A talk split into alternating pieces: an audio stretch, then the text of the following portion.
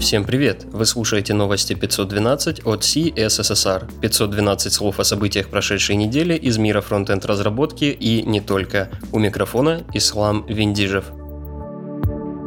В Великобритании был подан коллективный иск против компании Google за предполагаемое тайное отслеживание личной информации 4 миллионов пользователей iPhone. Утверждается, что в период с августа 2011 года по февраль 2012 года Google обходил настройки конфиденциальности браузера Safari, чтобы разделить людей на категории для рекламодателей. Собранная информация включала в себя данные о расе, политических склонностях, социальном положении, финансах, местонахождении и многом другом. Сумма иска составляет 3,4 миллиарда фунтов стерлингов. Компания Samsung объявила о планах открытия трех новых центров по изучению искусственного интеллекта. Они будут расположены в Кембридже, Торонто и Москве. Таким образом, Samsung собирается укрепить свои позиции в этой сфере и изучить потенциал ориентированных на пользователя технологий искусственного интеллекта. Открытие центра в Москве состоится 29 мая.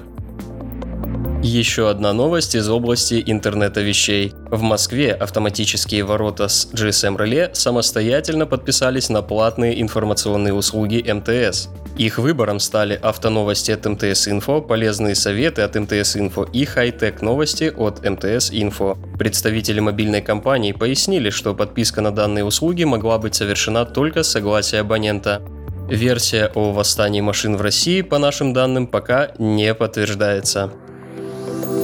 Новости релизов. 22 мая стала доступна новая версия инструментария Tor, используемого для организации работы анонимной сети Tor.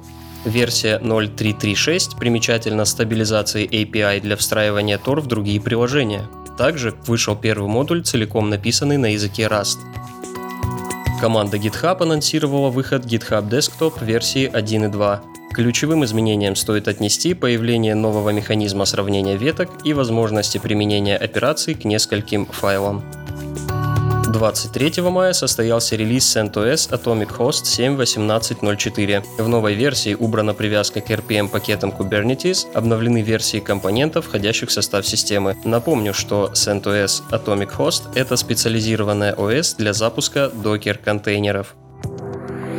Интересные публикации.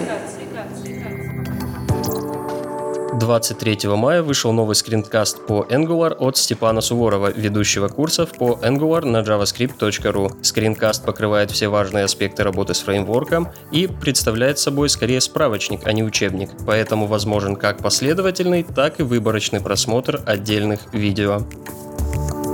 На этой неделе в нашей подборке статья от веб-разработчика Алексея Зуева о работе нового движка для рендеринга Angular. Автор приводит сравнение движков для рендеринга предыдущих версий и делится интерактивным примером, который наглядно демонстрирует пайплайн. Напомню, что новый движок был анонсирован в апреле на ngConf, получил название Ivy и пока находится в стадии активной разработки.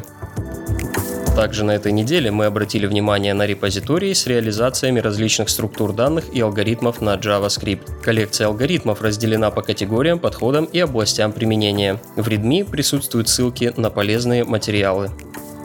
Жош Комо, веб-разработчик из Khan Academy, опубликовал в личном блоге статью о кривых Безье и их применении при работе с SVG в React. Автор кратко рассказывает о кривых Безье, приводит интерактивные примеры применения и дает ссылки на другие полезные материалы по теме.